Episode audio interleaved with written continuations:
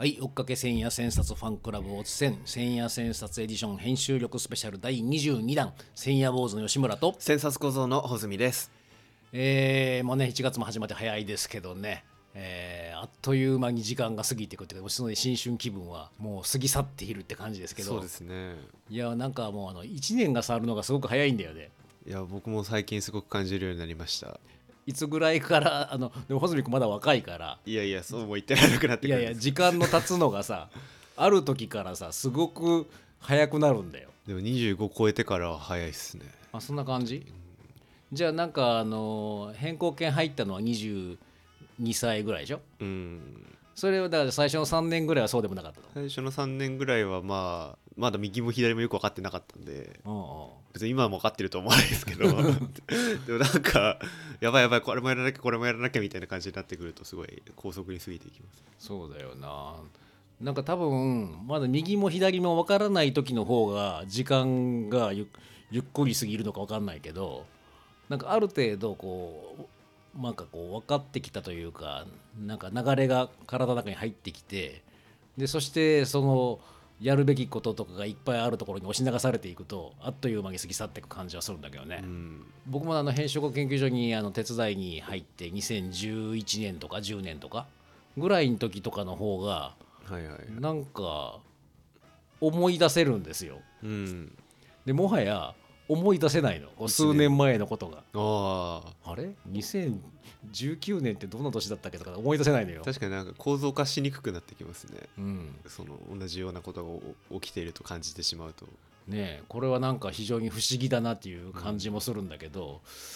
でもなんかちょっとあまりにも過ぎ去っていくのが寂しい気もするんで、なんかちょっと記憶に定着させたいなって気はするんですけどね。自分の情報の歴史ウェブができれば自分史も書き込んで記憶に定着させやすくなるかもしれないけどねなるほど、うん、ちょっとね今年は情報の歴史もイベントは続けてね、もう皆さんに紹介しましたけどやっていきますし、またちょっとね22年23年の増補もしたいというふうに思っていますんで、そちらもちょっと楽しみにねお待ちいただければなというふうに思っております、は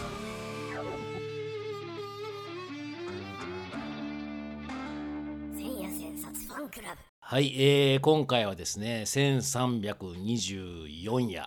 ジョルジョ・アガンベンのスタンツェということで、副題がですね西洋文化における言葉とイメージという副題がついてます。これず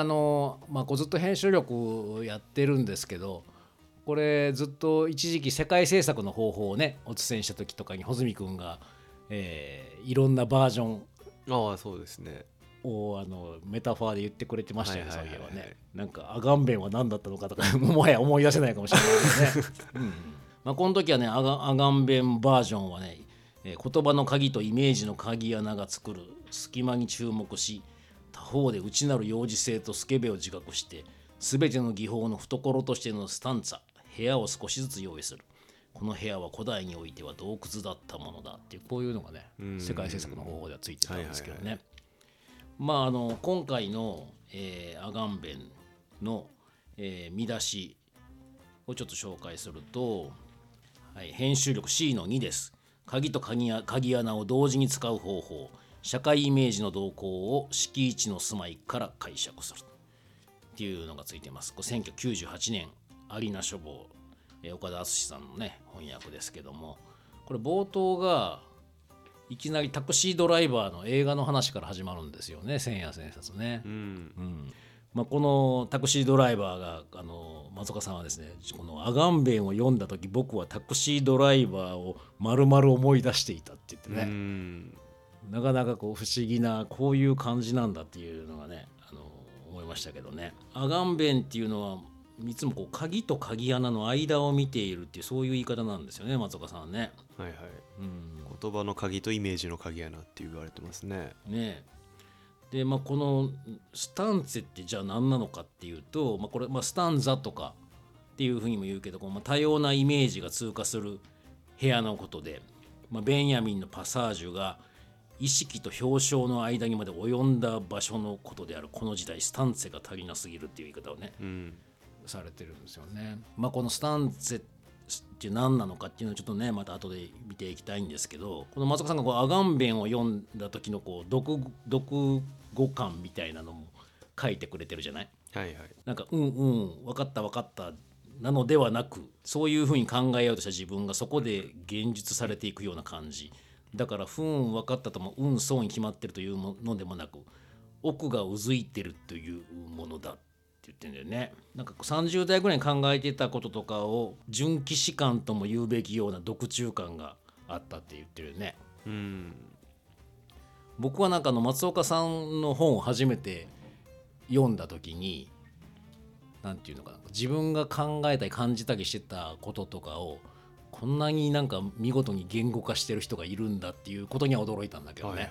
うん、それどの辺に感じたんですか？それは多分最初に読んだのが知の編集術だったので、やっぱり これからは21世紀は方法の時代になってほしいとか、あとそれから編集は遊びから生まれるっていうところに特化してることとか、主語じゃなくて術語だとかっていうのとかっていうのは非常にこう自己意識的なもんとかにどう対応するのかっていうことをずっと考えてたんですね。でそれに非常にこう遊びとか方法っていうことがキーワードになるっていうことはずっと感じてたのよ。方法まで感じてたんですか？感じてたんだけども、どっちかっていうとその遊びの没頭感みたいな、そういうものの重要性だから、逆に目的がないような行為の方にどう没頭するのかっていうことが重要だっていうことまでは感じてたの。なるほど、だけどもその松岡さんみたいにその方法の時代だとか編集遊びから生まれるとかそういう言葉には ならなかったんで驚いたんですよ。だからちょっとその僕の感覚、松岡さんを読んだ時の感じとは違うのかもしれないけれども、松岡さんでもなんかその30代前半にうずいていた問題意識が初めて輪郭と確信を持てたって書いてるね、アガンベンで。確かにそうですね、でもその松岡さんのこの感覚自体が割とアガンベンが主張している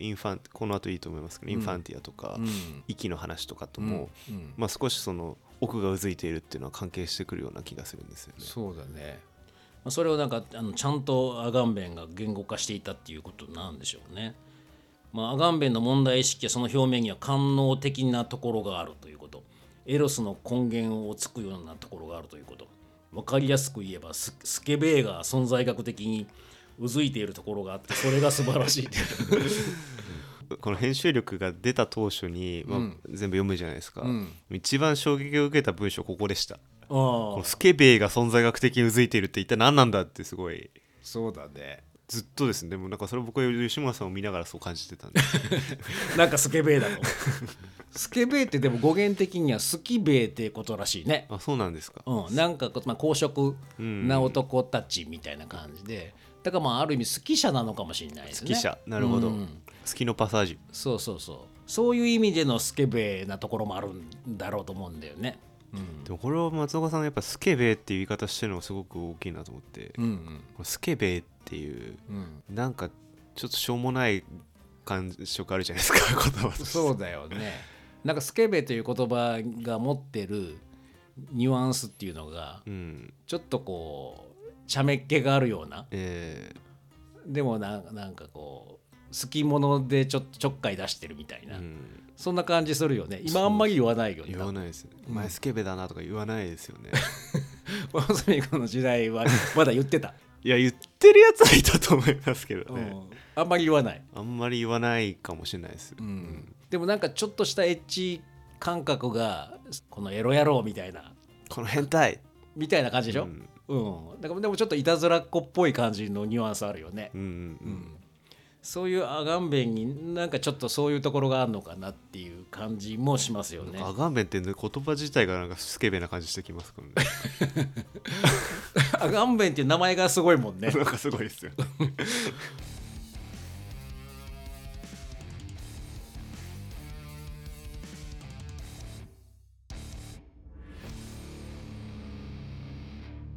まあこのアガンベンは1942年のローマ生まれだからイタリア人なんですよね。やっぱイタリア人はスケベなのかって。やばそうだと思うよ。この前の年末のね、年始の山崎まぎラジオで松岡さんとね、山崎まぎさんが対談されてましたけれども、イタリア人がすごいっていう話を山崎まぎさんしてたじゃない。なんか私なんて可愛いもんですよとか言ってもう人が喋っててもうどんどんかぶせてって主張しないと全部取られてっちゃうとかって言ってたよね。うんうん、まあでも本当に言語がすごいんでしょうね。騙されるやつが悪いって言ってましたもんね。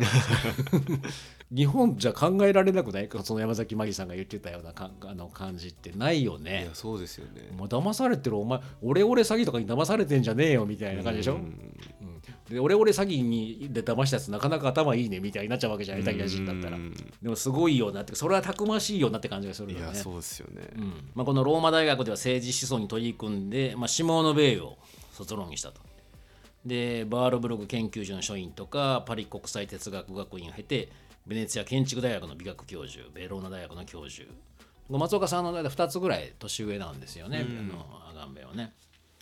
でまあこれちょうど1974年ぐらいですかね。なんか30歳ぐらいの時から 2,3 年の間にイタロ・カルビーノと一緒に雑誌を新しくなんか計画しようとして残念ながら実現はしなかったみたいなんだけども、まあ、なんかこのイタリアンカテゴリーというふうに名付けた二項対比的な概念を使って新たに雑誌を再編集しようみたいなこと考えてたってこれがねなんか U みたいなんだよね。そうですね。ルガフィオーリは建築と優美、カルビーノが速度と軽妙、アガンベンは権利と被造物とかなんかこういろんな追概念を再編集しようとしたりとかね。うんまあ、ちょうど松岡さんが U の第2期の時と重なってるっていう感じで松岡さんがちょうど U の第2期のところでは科学幻想と神道音階と生命則世界模型とアジカンとかっていうねこのいろんな一対の脱構築を編集したというすごい重なるね。うんうんまあそんなことを松岡さんこの雑誌ぜひ見てみたかったって書かれてるんですけどまあそんなアガンベンまあこれ松岡さんがでもこのちょうどこの千夜はですねアガンベンを松岡さんが読んだ順に紹介してくれてるんですよね。はいはい。松岡聖吾のアガンベンクロニクル。アガンベン読みクロニクルがね。で最初が紹介されてるのが、まあ、2007年に岩波書店から出てる幼児期と歴史っていう、まあ、さっき穂積君が言ってくれたインファンティアっていうね、はい、幼児期っていうこのアガンベンってこういくつもこう独特のこう概念が出てくるんですよね、うん、概念工事してますよね。すごくしてる。でまあ、このインファンティアっていうのはもちろん松岡さんもこの幼児期っていうのは非常に重要視されてるじゃない、はい、先ほどの洞窟の話じゃないけど、まあ、ちょっと洞窟時代のその言語を持つ以前の状態で幼児期っていうのもまあ人間が言語を覚える前の状態ですよね、うん、っていういまだ言語活動を持たない状態っていうところに注目してるわけですよね。インファンティアとは非言語的であるが言語がそこを前提として成立していくような拉致のことだと、まあ、これが式っていうね、はいはい、どこだって言ってるんですよね。これはもう ZPD ですよね。いやまさに松岡さん ZPD の、うん、千夜の中でゾーンのことを拉致っていうふうに当ててるんですよ。はいはいはい、ちょうどだからここからもそう重なってるわけよね、うんまあ、そこはうがたれた場所で言葉はそのうがたれた非言語的なところから何らかの新たな衝動を得て言語的なものに向かって生じるっていうんでこれちょうど松岡さんの空海とか、はいバルトリハリを出されていて、まあ、空海なら、まあ、生じ実相儀でいう五代の風紀なんか五代の風紀は触れて声や字になるって言ってるわけよね、うん、でスポータっていうのはまあこのつぼみですよね。そこがなんかこう膨らんでいって充実した時に何かに触れることによって弾けていく、うん、花にとして咲くみたいな言葉がそういうようなメタファーとして語られてるっていうね、まあ、そういう問題意識意味は場所と表象の間にあるはずだっていう、まあ、こういうふうに松川さん考えられてたのと非常にシンクロする共振ビブラートするという感じだったって書かれてるね、はいまあ、この式っていうのも結構このアガンベンは非常に重要視してるよね。そうですね、うん、ベンヤミンのところでも式の話は出てきましたけど、あそうだね、この式っていうのがちょうどまさにこう2つの項の間のまあこのスラッシュが入ってるわけだけどこのスラッシュ間ですよね本当に、うん、この間っていう、まあ、編集工学研究所でもこうハイパーエディティングプラットフォーム間っていうこの間を重要視してるわけだけどこの間に注目したっていうのがまあこのアガンベンのすごい特徴の一つですね、まずはね。そうですね、うん、そのある A と B の間のこの過渡的な、うん、あるスペースというか、うんまあ、そこに注目することによるとやっぱりそこって宙づりになってるものですから。そうなんだよね、どっちつかずというか、誰も狙ってないとこ狙ってるみたいなね、うんまあ、僕は合わせて岡田敦さんがねアガンベン読解という本を書かれていて、はいはい、でこれもちょっと参照しながら見てたんですけど、岡田敦さんってこの翻訳の、はいはいはい、千夜ではマグダラのマリアかな取り上げられてるのね、岡田敦さんの本がね。あ、そうですね、うん、あとカラバッジョのこととかも書かれてる。だからイタリアに関することとか非常に詳しいんですよね、うん、で式っていうのは、まあ、ある学問の垣根が崩れてあらゆる堤防が決壊する非場所だっていう、場所じゃない別場所みたいな感じでねだって言ってて、で中心に陣取られている中心にある空虚だっていう言い方もしてるんですね。つまりなんか終焉じゃないんだと、うん、中心であって間の方が中心だっていう感じなんだよね。なるほど、うん、そこからどっちかに分かれたっていう感じなんですかね、うん、そうでしょうね。なんかこうそこをまず真ん中に置いてるっていうところが面白いなと思うんですけど、まあ、あとはですね内であって外でもある、でそして内でもなくて外でもないみたいなね、うん、こういう言い方もしていて、内側という周辺、そうだね、なんかそう言ってもいいのかもしれないけど、まあ場でない場だという、こうなんかなんともこうでもなくてこうっていう言い方をするんですよね。だからここ非常に面白いなと思ってます。あとはですねこのちょうど間みたいなもんっていうのが何かと何かの間だから、こう顔みたいなもんだって言い方してるんですね。顔っていうのってなんか外側に向けて開いてるもんじゃない、だから間にあると、つまりインターなフェイス。そう、インターなフェイスなのよ本当に。だから顔っていうのがまあこう自分であって自分じゃないと、私の顔は私の外だって言ってるよ。確かに、うん、そうですね、うん、それも面白いなんでね、うん、でアガンベンの言葉ちょっとね、そのことちょっと少し紹介しておくとね、君たちはただ君たちの顔であれ、境界線に向かっていけ、自分の固有性、自分の能力の主体であることにとどまってはいけない、こんな言い方してるんですね。うん。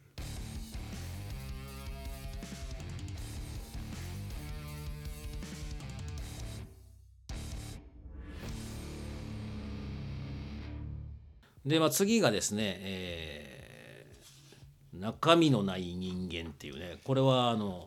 アート論なんだよね。そうですね。ちょっとドキッとするタイトルですね。うん、ね、2002年人文書院の本なんですけども。これはアガンベンが28歳の時の処女作みたいね。で、まあ、中身のない人間っていうのがこう芸術家とかアーティストのことで、うんまあ、芸術っていうのはこう自分自身を否定するということだから、まあ、アーティストがこう自己弁明とか、 なんか自分のことをなんか説明して解釈してるみたいなものっていうのはもうおかしいと、うん、本質的な否定性っていうのを失っちゃってると。だから中身なんていうのはこう捨てた方がいいっていうんで、中身のない人間っていう感じになってんだよね、これね。これはなんか芸術という行為自体が、うん、その既存の芸術的価値観を解体することに価値を見出してるっていう意味で、うん、根本的否定性っていうふうに言ってるってことですか。それもあるだろうし、自分自身が何かのもう作り上げた時にそこに安住するっていうものが生まれてきちゃう、うん、でもそれ自体をまたもっぺん否定するっていう行為が行われないと、それはアーティストと言えないんじゃないかっていうところにも来てるのかなと思うんだよね。だから中身っていうのが確定されちゃダメだと、だから中身がない人間にならなきゃアーティストじゃないっていうことなんじゃないかなって気がするんだけどね。編集し続けてるという、まあそうだね、うん、変化し続けてると言ってもいいのかもしれないけど、でここでポイエシスとプラコシスの話もねちょっと出てるんですよね。このポイエシスとポエシ生産とプラコシス行為の間の創発的感激に向かう芸術の意思の問題っていうふうに、まあ、この本では扱ってるんだけど、まあ、この創発的感激というところがスケベでいいってまた言ってるんですけどね松岡さんがスケベに見えてきますなんかね、いろいろなこう松岡さんがスケベにチェックしてるって感じにも見えてくるんだけど、このね岡田さんのアガンベン読解の中ではね、このポイエシスとプラコシスの間にあるものを身振りって言ってるんですよ。振る舞い、うん、振る舞いですね、うん、だから僕らもよくアティチュードとか、はい、そういうことも言ってるけど、そういうなんかこう身振り的なものがちょうどこのポイエシスとプラコシスの間にあるっていう感じで見てる。でなんかポイエーシスっていう何かを作り出す目的のためにやってるよねと、目的のための手段で、でプラクシスはもうそれをやってるってこと自体がもはや目的になってると、でこの身振りっていうのはどっちでもないと、つまり目的に向かう手段でもなければ身振りをやることが別に目的ではないと。はいはいはいはい。だからそのなんかこうただ身振りっていうのはなんかただ引き受けてるだけなんだと、自分自身のそこの身振りがどんな身振りが出るかっていうことに自分の性というものをかけてるんだっていうのがガンベイの言い方なの。なかなかこれは面白いというか、穂積のお父さんがアティチュードだって言ってるのに通じるのかなみたいなね。なるほど。プラクシスとポイエーシスの間に行けと。いやでも結構東洋的な感じもするというか、その世阿弥の三体じゃないですけど、そうだね、なんかこの振る舞い自体に、型が潜んでるっていう感じですよ。その中身がないっていうのは型なわけですから、でそれをこう引き受けることによってこう何かを更新し続けてるっていうのが、そこのなんかあるこう限定されてるようなもんとかではないようなところになんか逆にその性、自分自身の性みたいなものが現れてるというふうに見てるのかなっていうふうに感じたんですけどね。これ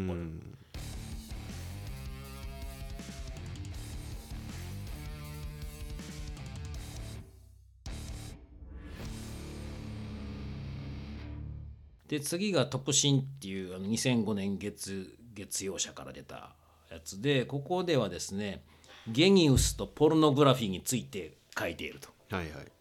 また次のね新しい概念が出てきましたけど、ゲニウスといえばゲニウスロキですよね。古代ローマではゲニウスっていうのはこう生誕とともに人を支配する、それぞれの人を支配する神のことで、守護神みたいなもんなんだっていうことですね。でこの、ガイストの精神性は何よりもまずもって個人化された存在が完全には個人化されてはおらず、個人化されていない現実の力をいくらかまだ帯びているという事実についての、そしてこの現実の力を保存するだけでなく尊敬し何らかの仕方で自らの負債を引き受けるようにして引き受けるべきであるという事実についてのこのような意識のことであるって結構難しく書いてるんだけどね、なんか私たちの中の非個人的なもの全てがゲニウス的なのだという言い方してくれてます。これなんて見るといいのかな。例えばゲニウスロキなんかでいうと、その土地自体になんかすでに持っているもんで、それ自体も個人的でありそうだけども個人ではないような、ある外側にあるような精神性みたいな感じでもあるのかな。精神性を個人に限定しないことの利点って、起動要因を外に作れるというか、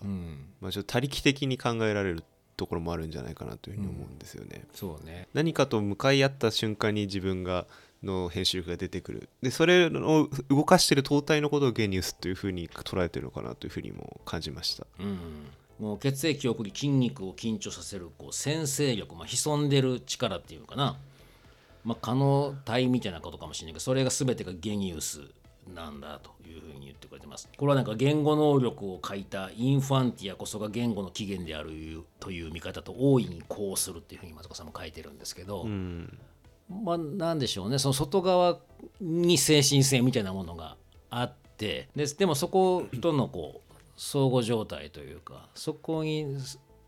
言語以前のような可能性、可能体みたいなものがすでに含まれてるみたいな、そういうことかもしれないですね。その ZPD 状態の中で言語が生まれていくように、精神そのものも生まれていくっていう感じなのかもしれないですね、自分の中だけから生まれるんじゃなくて、これもだから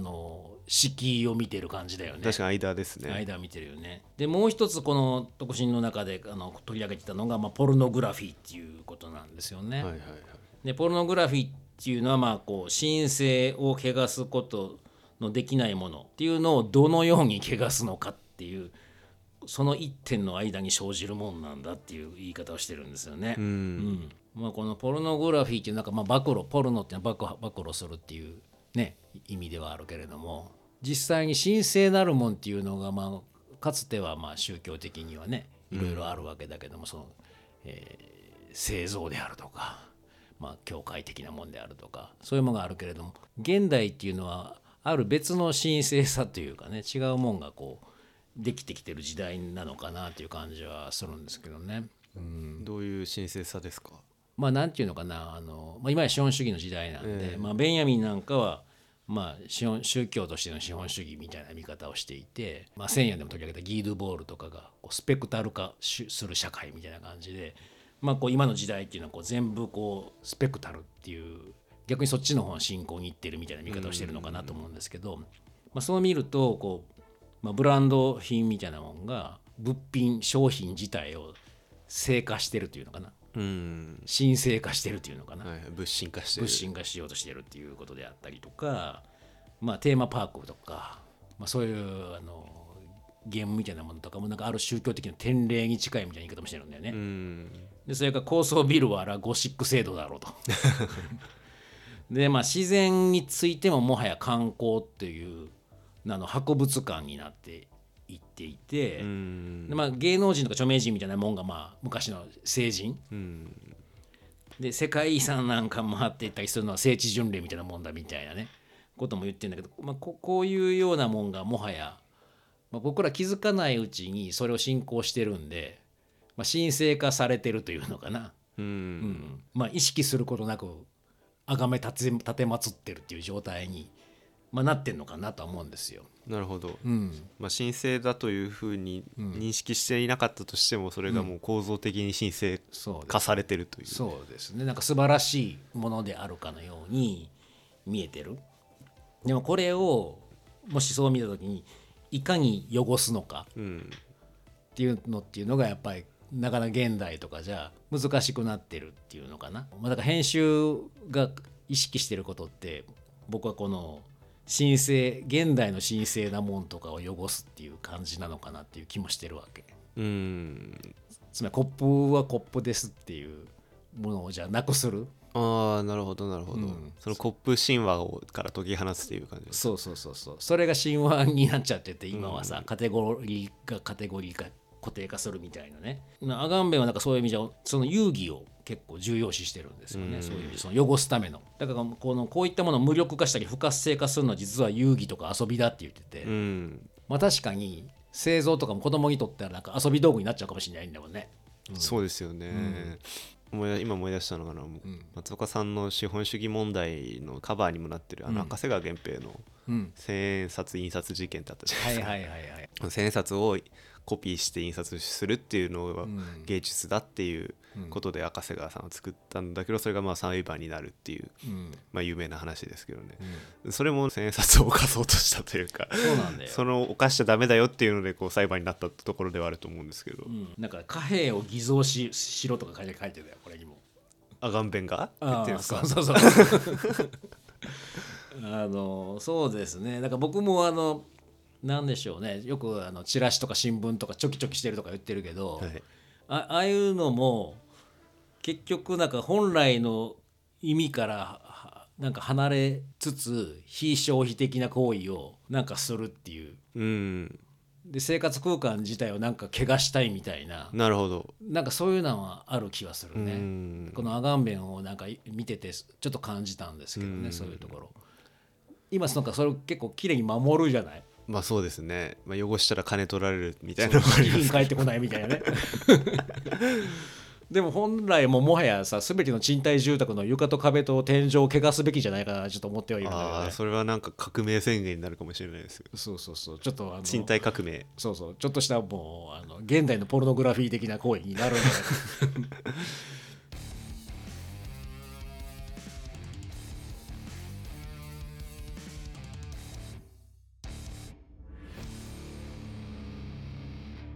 で、まあ、このポルノグラフィーのやつの中で強調されてるのが、まあ、アガンベンで代表的なキーワードとも言っていいのか、ホモサケルっていうね、出たなんですよね。でこのホモサケルっていうのは、まあ、なんか聖なる人でしょこれね、普通に言うと、これはローマ、もともとローマに出てきたもんで、こう誰もが殺人罪に問われることなく殺害可能で、しかも神に犠牲として供するのは不可能な性的な存在のことを言うと、まあ、ダニエル・デフォーが書いたモル・フランダース、からアベ・プレボが書いたマノン・レスコー、メリメが書いたカルメンってみたいなもんとかがまあ代表的なもんだよと。でそれだけじゃなくて、ベンヤミンが言うむき出しの性、カール・シュミットの言う例外者、まあ、こういう例外的なむき出しの性にポルノグラフィーの本質があるっていうのがアガンベンの味方なんだというふうに松岡さん書いてますね。その制度のベールから引きずり出された状態っていうことですよね、うん、そうだから制度から外れてるんですよね、うん、もうこういうのはね。大沢さんがね大沢雅史さんがこのアガンベンのホモサケルについては世界史の哲学の古代編でちょっと紹介してるんですよね。どういうふうにご紹介されてるんでしょう。まずこのホモ・サケルの一番代表的なものとしてチュニコス派っていうね。チュニコス派ってギリシャ時代のね。これは賢樹派っていうんですよ。吉村じゃないね。犬の儒学の同じだからすごいなんかこうなんともなって感じ。吉村さんホモサケル説っていう。そうそう、まあ俺もホモサケルかなっていう感じもするんですけど犬の儒学者だから犬みたいなやつらだったってことよ。なるほど。犬みたいな哲学者だっていうことなわけよね。でこれがなんかこう、まあ、独特の語りで歯に衣着せぬスキャンダラスな物言いをするやつらで、で無作法な態度、放浪生活、極端な貧乏。それから擦り切れた服着ててズタ袋みたいなの持ってて手入れされていない伸び放題の髪っていうなんかいくつか符号するところがあってどうなのかなって気もしますけど、はい、まあなんかアガンベンがホモサケルを選んだっていうのはなんかこの法の問題っていうのを解き明かす秘密があるっていうふうにまあアガンベンは見たんじゃないかっていうんでね。でこのホモサケルっていうのはこう共同体から締め出すわけよ。締め出される存在であってでもそれがなんかある逆に主権的なものっていうのをなんか基礎づける、まあ、だからどれを外側のやつらでどれを内側とかっていう決めちゃうわけよね、はいはい、でも一方でホモサケルっていうのはその外側にいるから、まあ、ある、主権者とは違うルールでやってるやつらと言ってもいいのかもしれないわけよね。一考えとしてはその代わりなんか殺されてもしょうがないかもしれないわけよね、見つかったら。でこの大沢さんがなんでそれを取り上げてたかっていうとイエス・キリストがホモ・サケルなんじゃないかっていうのが大沢さんの論法なわけ。どういう感じなんですか。イエス・キリストも結局死刑になってるけど別に死刑になる理由なんてなかったじゃないかと。あれは、だから理由なく殺された、あれは殺人でしょとっていうことと、それからキリスト自身は神だから人間じゃないんだから、その神に捧げられるようなもんにならないと。だからそのホモサケルの定義として人間の社会からもいくつ殺してもいいような人間というふうにもなっているし、神の釘にも供されるのに適してないというものとして本当はイエス・キリストがホモサケルであって、賢樹派の人間っていうのはこう逆にこう神に近づいていこうというね、こう自然に戻る犬みたいな状態に戻ることによって神に近づいていこうとするような力学があるけども、逆にキリストの方はもともと神だったもんがホモサケルスの人間になっていくっていう逆側のベクトルが動いてるみたいな感じで紹介してたんですよ。なるほど。まあ、そういう意味でなんかそのホモサケルを紹介し、両方ホモサケルはあるんだ、アガンベンはそれに気づいてなかったみたいな、ね、ことを大沢さん書いてましたけどね。なるほど、面白いですね。結構、まあ、映画とかの題材にもよく考えたらなってるなと思って、昔パージっていう映画があって、ご存知ですか。知らない。これはなんかレッドパージみたいな、まあそれに近いのかな、いやなんか大統領名で、この日一日はもうこいつを殺してもいいみたいなのが出されるみたいなのとか、まあ、もっと危機なので言うとファイナルファンタジー13っていうゲームがあるんですけどね、まあ、それがまあ、神みたいなファルシっていう神みたいなのがあって人間を無作為にですねルシっていう、まあ、ホモサケル認定するんですよね、でそうするとそれはパージされるんですよ。そのコクーンっていう、人間の共同体から、パルスっていうところにすごい生きていくの大変なんですけど、でもなんかそこで最終的にそのパルスに追放されたルシがコクーンに戻ってくるっていうその英雄伝説なんですけどね、でなんかそのある共同体からパージされて、でそれがなんでしょうね、それこそむき出しのせいじゃないですけど、とてつもない編集力を発揮して帰ってくるっていうのって結構この物語的には割とあるかもしれない、ね、あるものが、のかなっていう騎手流利端みたいな感じかもしれないよね。まあ確かにこのホモサケルっていろんな例がありそうですよね。まあ、非社会的な存在、まあ、別存在みたいな感じで、かつて日本とかだったらこう間引きとかが普通にあったわけじゃない、でそうするとこう6歳までは神のうちとか入ってさ、まあ、それこそホモサケル的な感じでだから神様にお返ししますみたいな、育てられないからみたいなまあ、そういうのをこうホモサケル的な感じかもしれないですよね。であとはこう僕は思ったのはその今の現代って非常に SNS 的な社会とかで、あっという間にホモサケル化しない、まあ、例えば最近だとダウンタウンの松本とかも叩かれているけれども、はいはい、ああいうのってなんかこう一旦なんかその規範的な形式に乗らないような性のあり方を見せてしまうと、うん、あっという間にさ袋叩きな状態になるじゃない。そうですね。ねまあ殺害殺人まではされないんだけど、うん、社会的にはこうだいぶ消されるかなっていう感じはするんですけどね。うん。でももはやその人物とかをむちゃむちゃ言っても罰せられないみたいなね。まあそりゃそうだよねみたいになってくるんだよね。規範的な状態にならないから。そうですね。うん、そういうことって意外に起こりやすい時代になっちゃったなっていう感じはなんかこう。しますね。てか現代的なホモサケル状況っていうのはこういう感じで出てくるのかなっていう印象。社会的な殺してもいいっていう。そうそうそう。そういうのは結構起こるよね。起こりますね。うん、まあなんか週刊誌とかがそれを先陣切ってやってる気がしますけど。そうだね。だから非常に現代にもホモサケルっていうのは全然あり得るのかなっていう。一方でだからその僕らこう潜在的なホモサケル状態だというか。あ、それはそうなんですよね、うん、いつそうなるか分かんないっていうね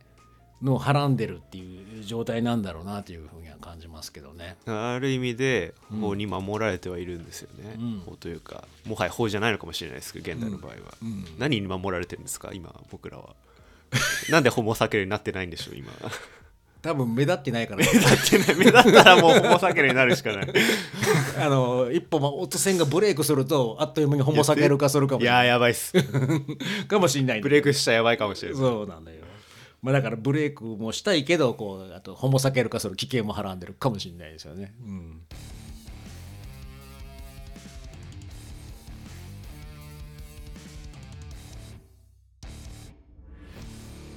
ちょっとアガンベに戻るとですねまあちょっと順番に言うと、1977年にスタンツェ、79年に幼児期と歴史、82年に言葉と詩、85年に散文の理念、90年に来るべき共同体、そしてメルビルとかの、バートルビーですね、これも扱った93年で95年がそのホモサケル、98年にアウシュビッツの残り物で2005年に特進というふうに続くんだと言ってますね。このアガンベンはベンヤミンのパサージュを性哲学のさまざまな場面や概念で使い切っているのが何とも官能的で心地よいというふうにね松子さんも絶賛してますけどね。まあちょっと戻ってねこのスタンツェいよいよスタンツェの話に行こうかなと思うんですけど、まあスタンツェっていうのはイタリア語のスタンツァから派生したもんで、はいはい、ラファエロの装飾で有名なバチカンのスタンツァ・デラ・セナトラ、これは署名の間ですね。それからスタンツァ・デリオドロ、スタンツァ・デリンチェンディオっていう、まあこうなんとかの間っていう、まあ、ことですね。うんでこれダンテの俗語詩論っていうね、これが実はスタンツェの冒頭に掲げられてるんですねこれ。はいはいはい。カンツォーネのすべての技法を含み持つものをスタンツァというと。でスタンツァはあらゆる技法を収容するに足る小部屋もしくは容器を意味する。これなぜならカンツォーネがあらゆる思想、まあ、詩のそうですねの懐であるのと同じくスタンツァはすべての技法をその懐に抱くからである、まあ、これが関東にダンテの言葉として掲げられてるんですけども、こうスタンツァは部屋でもあって住まいでもあってで、まあ、詩の節でもあってでまたこう技法のためのバーやトポスでもあると。でこの、ヨーロッパの多くの表象ファンタスマと欲望と言葉とを収容するところでそこを横切っていくということをスタンツェというふうに言ってるんですよね。うんだからなんかそのベンヤミンのパサージュのようでもあり、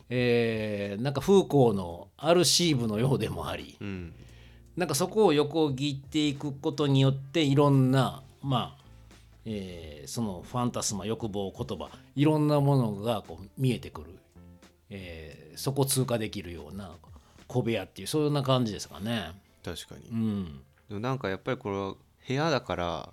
インアウトがあるように僕は感じれるんですけど、はい、パサージュだと、まあ、ベンヤミンもそういう言い方してたと思うんですけど、終わりが外側のない通路であるみたいな言い方もしてたと思うんですけどね、うん、そうだね、まあ、パサージュはずっとやっぱ続き続けるものだし、うん、まあ街路のパサージュもインアウトというよりかはその道自体がまあ一つの空間モデルとしてあった、うん、この部屋とか住まいってなると、これ日本語だとスタンザっていう風にも言いますけどね、うん、あの歌詞の1番とか2番のことをスタンザって言ったりもしますよね、うん、だからなんかその始まりがあって終わりがあるものの中に何が込められてるかっていう、そういう装置のような印象もあります、うん、そのスタンツェの中でですね、松岡さんが、まあ、特に同調同期した文脈として3つ挙げてくれてるんですよね。でその1つが、まあ、フェティッシュです。フェティッシュ、う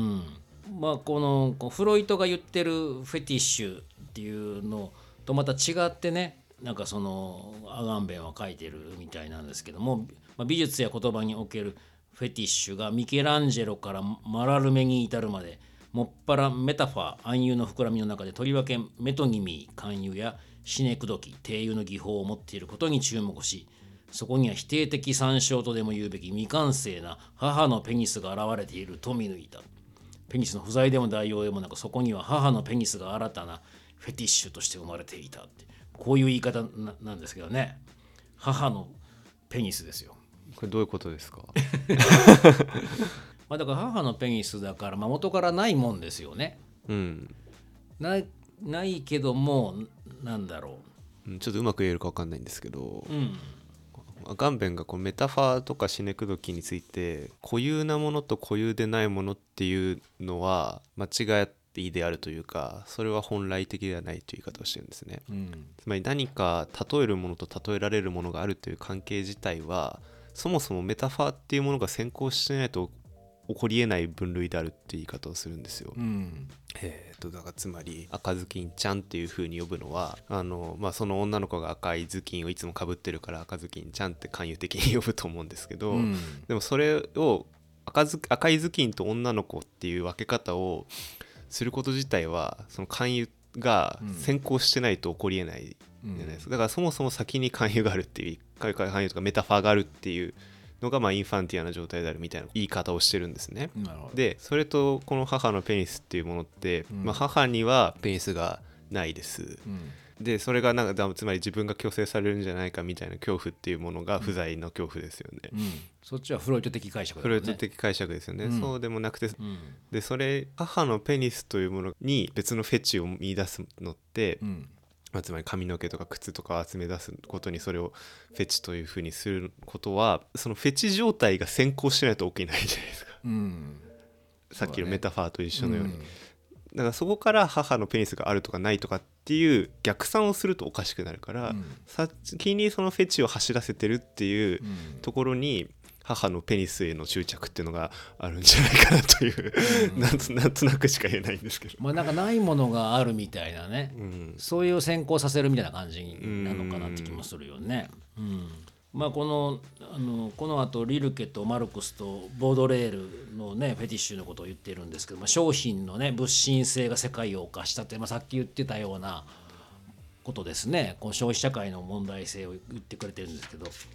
まあ、リルケなんかはかつて父の時代の家や噴水や街灯や衣服が何でもしまい込める懐かしい壺のようなものだったのに、アメリカ文化がヨーロッパに押し寄せるようになって全てが均一で空虚で上辺だけのものになってしまったと。でマルクスはまあ資本論の第1章第4節で、まあ、労働の成果が物品の外観に転嫁してそこに資本幻想が生じるようになったのは商品がまあ物品扱いされているせいだ。ボードレールは、まあ、1855年のパリ万博、あの時全ての商品がシンボルを放ってそれぞれつなげようとしていたと綴ったというふうに、まあだからこうなんでしょうね、まあ、芸術なんかも使用価値と交換価値を分けてデュシャンやポップアート以降中身が空洞化している、まあ、ベンヤミンは特にこれをアウラの失墜というふうに言っていたということを指摘してますね。つまりフェティッシュっていうこと自体がもはや失われていったっていうことなのかな。もう商品の方に行っちゃってあらゆるこう他のもともともその穂積が言ってくれてるフェティッシュを先行させるみたいなもんがなくなったってことなのかな。ああ、そうなんですかね。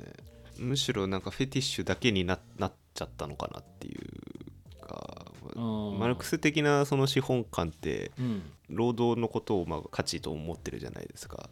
労働プロセス自体が、うん、と物品を使う、例えばコップだったら水を入れてそれを飲むことができますっていう、使用することができる価値っていうものがあるとして、うん、でそれがものの価値であるというふうにマルクスは捉えてた。でむしろフェチなものって、まあ、その先ほど吉村さんがおっしゃってくれたブランド的な価値とか、うん、その本来あってないような、うん、ないものに対する価値を見出してるわけじゃないですか、うん、だからそれがこうもはやこのフェチだけが先行しているので、うん、そこになんか大変なプロセスを経て作られたから価値があるんですっていう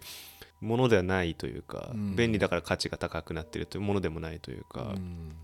むしろその物心性による価値だけが先行しているのじゃないかなというような感じもしたんですけど、うん、まあだから物品商品の方に全部フェティッシュがいったってことですよね。でもこれは、うんうんだからもともとあれかな、だからその美術や言葉におけるフェティッシュがミケランジェロとかマラルメの方のメタファーの方にあった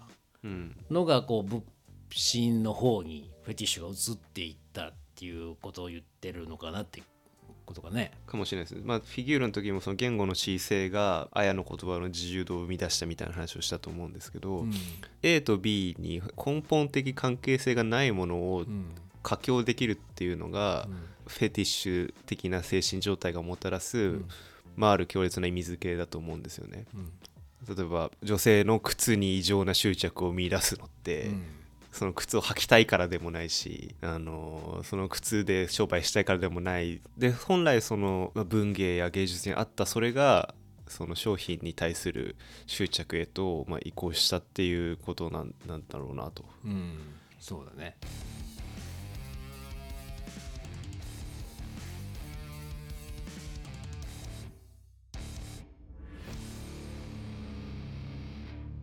でまあ、ちょっと2つ目が、像イメージをめぐるものだということで、これはアガンベンがですねいくつも中世の画像や文芸を検討して、そもそも恋愛や 愛情の発生は、まあ、目の前の実在、の存在をめぐってのみ高まるものではなくって、描かれた像に出会ったり憧れの像を描こうとしたりしてからのメディア的で媒介的なことではないかと見なしたっていうこと書いてますね、はいうんまあ、アガンベンはそのファンタスマ幻想的表象像こそが恋愛と非恋愛の間の作用になっているんだとカッパしたと、まあ、これはなんかマスメディアの時代のスターやタレントの画像収集癖や追っかけみたいなものとかもまあそうなんじゃないかということですね。幻像みたいな幻想みたいなもんっていうのがある種その恋愛とか愛情みたいなもんとかはそっちに追ってるってことかな。その間みたいなもんに出てくるような幻想みたいなもん、うんうん、いやそうなんだと思います、うんうん、ある恋愛的物語のエンジンがないと起こらないんじゃないかなというふうにも思いますね。恋愛的な幻想像が間に入ってないと、うん、単純に実物としてのそれがあるからって言ってそれは起こらないっていうことかもしれないよね、うん、高校ぐらいの時にさ塾の先生がさ初恋の人には会わない方がいいぞって言われたの。何十年か経った後に幻想が崩れるから幻想は幻想のままにしておいた方がいいっていうね、うん、っていうこと言ってたけど、でもなんかそういうのが実際的なもんとか幻想が美化されていくんだよな多分ある種自分のイメージ像自体が、うん、だそれがこう崩れるようなもんっていうのはなんか逆にその幻想の力を失っちゃうからね。アガンベンはですねそのさらに外形や姿形というものはすなわちパーソナリティは、フィギュアプロフィールはそれを剥ぎ取られないことをもって成立しているのだから、逆にそれを剥ぎ取るという意図を鑑賞者や相手や芸術家が内面に持った時、まさにその時に恋愛や芸術が成立してくるはずであるというふうに切り返しても見せたと。ポルノグラフィーですね。ポルノグラフィーですねうん。そうなんかそういう剥ぎ取りたいという意図みたいなものっていうのが何かしら、恋愛とか芸術っていうのはそういう意図を持ってるっていうのはあるでしょうね。その実際に剥ぎ取るというよりは剥ぎ取ろうという意図みたいなものがあるんだっていうことかなとは思うんですけどね、うんうん、で第3の関心がカリカチュアっていうことで、これは実際スタンツェの中でもグランビルが紹介されていますけども、グランビルのイラストレーションを松岡さんも杉浦浩平さんとビジュアルコミュニケーションの中でこう取り上げていたと、うんでこの時にそのカリカチュアの本質が生物的文化の歴史を背景とするメタモルフォーズにあると直感的に思ったと、うんどこからか人間の表現の歴史に吹き出してきたもの、それがカリカチュア、その変容は輪郭線にもシンボルの扱いにも意味の編集にも関わっていると、これあれですよね、ラスコーとかの壁画とかもカリカチュアライズされていて、うん、その輪郭線とかにその生物的文化の歴史の背景にこのなんかカリカチュアライズされるもんがこうあるっていう、なんかある本質的なもんなんですかね、うん、こうカリカチュアライズっていうのが、それをこうバシッと捉えるというような。いやそうだと思いますね。グランビルが、うん、まさにこのメタモルフォーズ現代版変身譚っていう挿絵集を作っていて、モダンメタモルフォーズですか、だからでそれは、ある人間が鳥に例えられてたりとか、悪魔の耳がついてたりとかっていう風に、略図的というか、らしさで人間を描いている、挿絵集というか、イラストレーションなんですけど、うん、それ自体ってその人間のある特徴が、この社会文化的に分化していったものを捉えてると思うんですよね、うん、例えばあいつは鳥みたいなやつだとか、ね、あいつは犬みたいなやつだっていう風に、今でも我々言いますけど、それってあるこの我々の同時代的な人間像が分化していった姿じゃないですか、でそれは生命が犬になったり鳥になったりしてるっていうのと重なるところがあると思うんですよね、で僕このカリカチュアの話の中でスタンツェを読んでいてなかなかこれ面白いなっていうふうに思ったのが、これを謎っていうものと絡めて説明しているところがあったんですね、はい、アリストテレスを引いていて、アリストテレスは謎は不可解なものを結びつけることであるということを言ったと、カリカチュアに限らず、ある面白いなと思うイメージっていうのはやっぱりなんかありえないもの同士が組み合わさっている時だと思うんですよ、でそれ自体が謎であるというような捉え方なんですね。組み合わさったもの自体が謎であると、でそこで挙げていたのがシャルル・フィリポンの洋梨の絵で、フランス語フィリップを洋梨っぽく描いてる、スタンツェにも挿絵として入ってるんですけど、でこれはフィリップでもないし洋梨でもないんだけれども、フィリップでもあり洋梨でもあるんですよ。そうだね、でこれってさっきから言ってる間の存在になってるじゃないですか、これぜひ皆さん画像を見ていただきたいんですけど、はい、でそれ自体が謎なんですね、である一つの鍵だけでは解けないと、言葉の鍵でも解けないしイメージの鍵だけでも解けないんだけれども、その2つだから語ると示す状態になって、初めてその2つの状態を同時に感知することで洋梨フィリップ状態っていうものをですね、こう捉えてそれにこう驚愕できると、でそれが宙吊りなんだっていう言い方をしてたんですけど、不気味なんですよ絵は、でその不気味なもの自体が持ってる生命力っていうのがそのイメージが本来もたらすべき、ある衝動なんだっていうような、言い方をしていてですね、これはもうデザイナーとしてはこう絶対に抑えておかなきゃいけないところだなというふうに思ったんですけど、なるほど、それ自体がこう組み合わせたことに謎的になって語ると示す状態じゃないと解けないようなデザインになってもらいたいということだね、これアルタミラの洞窟、この方縄文土器、この方シグニフィカツィオーネ、継承的意味変容のプロセス全容に関わっていて、これが継承と意味がつながってるっていう、これはあれですね、穂積君が語ると示す的なね感じで言ってくれたこととつながるかもしれないですね。意味することと表現することと隠蔽すること、この3つが、アレゴリーですね。アレゴリーのシグニフィカツィオーネがイラストレーティブになったのがカリカチュアだと、我々は何かの兆候を認めようとすればまずは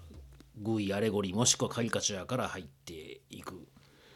だということを言ってますね。この後はなんかエンブレムの話なんでな。そうですね、エンブレムってやっぱりこう意味がですね、言語的に解釈しようとすると多様にもたらすことができるものですよね。結構いくつかに分かれるもんね、なんか鎌は人の命を刈り取ることにもなるし、ある意味で豊穣をもたらすものにもなるしみたいな、安定してないものじゃないですかエンブレムとか、シンボルとかっていうのって、こうやっぱり合理主義になってくると、言葉とイメージ、まあフーコーじゃないですけどね、言葉とものとかイメージっていうものを、ぴったりとしたこう鍵と鍵穴で合わせたいっていう欲望がずっと続いていたっていうような書き方をスタンツで出されてるんですね、うん、でも絶対そこの鍵と鍵穴ってぴったりはまるわけもなくて、うん、本当はずれてるものですよね。余白があったりとか、うん、まあその言い尽くせないものとしてイメージっていうのはそもそもあるんだから、その遊びがあることによってある意味でコンティンジェントな別の言い方も生まれるわけですけど、でそれをこう合わせようっていう努力をし続けた結果、エンブレムが怪しいもの扱いされたっていう歴史を、うん、スタンツはこう、うん、解いてくれていて、うん、まあだからもう謎の復権みたいな話にそこからまたつながるんですけど、うんまあ、エンブレムが科学のシンボルになったけども、入らないものは全て怪しいエンブレムの方に分割されていってしまったっていうことで、まあ科学と錬金術が分かれ、芸術と民族が分離され、優位性と曖昧性が分断された、まあ、それの分断性を撤回しようっていうのが、まあユーでやったことだったっていう、うん、もうなんかこうカリカチュア的なものももう一度統合するようなもんでもあるのかもしれないね、これね。まあこれそうですね、最後にこのアガンベンをざーっと松岡さんも自分自身の独語的な感覚そうと合わせながら語ってもらったんですけども、ちょうど最後ね、最近亡くなったアントニオ・ネグリと重ねながらまとめてくれてますけど、これなんかネグリとアガンベンどっちもイタリア人でね、確かに、うん、イタリアンセオリーとかっていう、多分フランスの現代思想の後に出てきた世代なんだろうね、こうネグリとかアガンベンはね。で、まあ、これなんかこうネグリとアガンベンは串刺しで見た方がいいとかって書いてくれてますけど。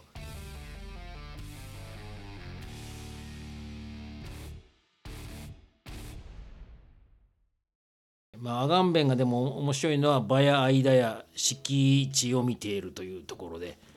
まあ思想という方法的編集力が面白いんだと、まあ、特に否定の方法や負の方法に対するアガンベンの絶対的とも言うべき確信は僕を何度も喜ばせる。アガンベンの方法について編集法はくぽく、そしてちょっとスケベに結合の奥義の蘇生の仕方を知っている意味の下界だというふうにしておきたいというふうに書いてくれてます。この否定の方法とか負の方法っていう、まあ、このアガンベンのそうですね、先制力っていう言葉も出てきたと思いますけど、その先制力っていうのは何かが、まあ、可能体でもあるんだけど、なんかすることができるっていうことであると同時に、何々をしないこともできると、うん、っていう、まあ、両方なんですよね。こういう形してるんですか、アガンベンが人間と優れて先制力の次元、なすこともなさないこともできるという次元に存在している生き物だと、こう非の先制力、しないという選択肢も持っていると。でこのバートルビーっていうメルビルの本のやつとかの、バートルビーという主人公は何々しない方がいいんだという口癖を持っているという主人公だってこと、Not to do、うんまあ、それ自体がそのしないという可能性を持っているっていう、まあ、そこがアガンベンのその否定の方法とか負の方法というか、そういう特徴としても感じれるかなという気がしますけどね、はいうんちょうどスタンツェの最後のエピローグのところでは、運命の図書館っていうのがエピローグにありますよね、はいはい、でこれが、まあ、フーコーのアーカイブ的なんだけども、結構言い表せなかった、見えてなかった、結局表せてない余白のような、パースが言ってる対抗する精神のアーカイブみたいな、うん、そういう可能でもあるけど不可能性もあるような、まあ、式としての運命の図書館みたいなもんとかをこう最後にアガンベンが強調したのかなっていう感じがしましたけどね、まあ、そういうところにその結合の可能性みたいなもんが最後に残ってるというか、まあ、そこを式としてずっと見ようとしたのかなって気はしますけどね、うん、うんそういう結合部屋が必要だと。結合部屋がなんか結局しなかったもんとかっていうのは、そこの方法の結合するところに入れ忘れるところがあるけれども、アガンベンは最初からそうならなかった方みたいなもんとかも感情に入れながらこう結合を考えていくっていう感じかなって気がするんだけどね、うんうんでまあえてならない方も選んでいるんだというのもあるし、だからあるこうなんか倫理的な態度としても、そのこの先生力、非先生力みたいなものを見ることもできるような気もしましたけどね。じゃあこれ最初に戻って、うん、なぜアガンベンはタクシードライバーだったんでしょうか。こうそうならなかった、なりえなかった、もしくはなる可能性もあるけどもそこを選ばなかったみたいなものも含めた状態っていうのをアガンベンがこう見ようとしてるじゃない、うん、でそのタクシードライバーの中ではさ、その上院議員を殺そうとしたと、うん、でも殺せなかった。でそしてなんか結局売春少女を救おうとして、はい、ゴロツキを銃殺しまくったらヒーロー扱いされたみたいなね、うん、自殺しようとしたけどできなかったみたいな。だからその可能性とその非可能性自体も引き受けてるようなアガンベンの思想自体がタクシードライバーのあるこの暗いドラマとなんかこうした感じがあるのかなっていう。なるほど。そんな印象ですけどね。まあ、うまく言えてないかもしれませんけど、でもなんかその結局そうなりえなかったもんとかっていうのがなんかある残念的な残余的なもんが残ってるじゃない、うん、ある暗さみたいなもんというか、うん、そことこうする感じはするんだけどね。なんかスコセッシが、うん、タクシーに乗ってくるシーンがあるんですよね。ああ、なんかおかしなやつみたいな、おかしなやつ役で入ってきて、うん、でそれが、まあ、あるマンションの前で止めろって言うんですよ、うん、タクシーで。そこにお前あそこに明かりがついてる部屋に女が見えるかって、あれは俺の妻だ、でも隣にいる男は俺は知らない男だ、うん、で俺は明日妻を45口径のマグナムで撃ち殺してやろうと思うっていう、うん、その妄想というか幻想をですね聞かされて、ずっと何とも言えない顔で聞いてるっていうシーンがあって、僕それが一番印象的に残ってるんですけど、うん、なんかその幻想が残ってる状態というか、うん、まあ、そのが本当に殺したのか殺さなかったのかもよく分からないですし、うん、でもそれによってそのタクシードライバー自体はなんかある感化をされて、まあ、そこから世直しの旅に出ていくことにはなるんですけど、うん、なんかそのタクシーってなんかそういうなんかお客さんによって入ってくる幻想が変わると思うんですね、うん、でそれにの例えば上院議員も乗ってきますし、売春婦も乗ってくるし、うん、でそれによって聞かされる話が違うわけですよ、運転手としては、うん、でもそれが蓄積してくることによって自分のこのさっきのプラクシスとポエシスじゃないですけど、うん、振る舞いが変わってくるっていうのが、うん、まあ、の映画で描かれてたことなのかなというふうに今ちょっと感じました。ああ、なるほど。それが出入りすることで、うん、自分自身も主人公も影響されながらこう振る舞いが変化していく、うんうん、スタンツァに情報が出入りして中にいたものが変化していってるって感じだね、振る舞いが、うんうん、移動式スタンツだタクシードライバーのタクシーは移動式のスタンザだったのかということかねなんかでもあるアガンベンがなんかその社会が持ってるような本質を暴こうとしてる感じはすごくするんだけどね。それは資金の方にあるんでしょとか、どっか外れるためにはホモサケル的なもんが必要なんでしょみたいなね、うん、とこを見ようとしてるのかなっていうのは感じるんだけどね、いろいろ。そうですね、うん、そこからなんか新しい意味のモデルを作るみたいな話もスタンツではしてるんですよね、うん、今のそのシニフィエシニフィアン型の1対1対応的な意味ではなくて、うん、まあ、言ってしまえばバロックの時代はそれが何でもありだったというか、その対応関係が、うんうん、でそのモデル自体を再生するというよりかは何でしょう、アップデートするみたいな雰囲気なんですけれども、うん、まあそうですよね。なんかそのシニフィアンシニフィエのこの間みたいな方をどっちかというとアガンベンは見ようとするわけだよね、うん、だからその2つに分けるよりもそのなんか結合と連結する方を混ぜこぜ状態の方に見たいっていう感じなんだろうな、うんうん、ということでね、タクシードライバーとアガンベンのがいかに照合しているかっていう結論はなかなか出ませんでしたけれども次回はですね、第1章の最後になりますかね、ジジェクに向かっていきたいというふうに思います。ということで以上で今回の出演を終わりたいと思います。ありがとうございました。ありがとうございました。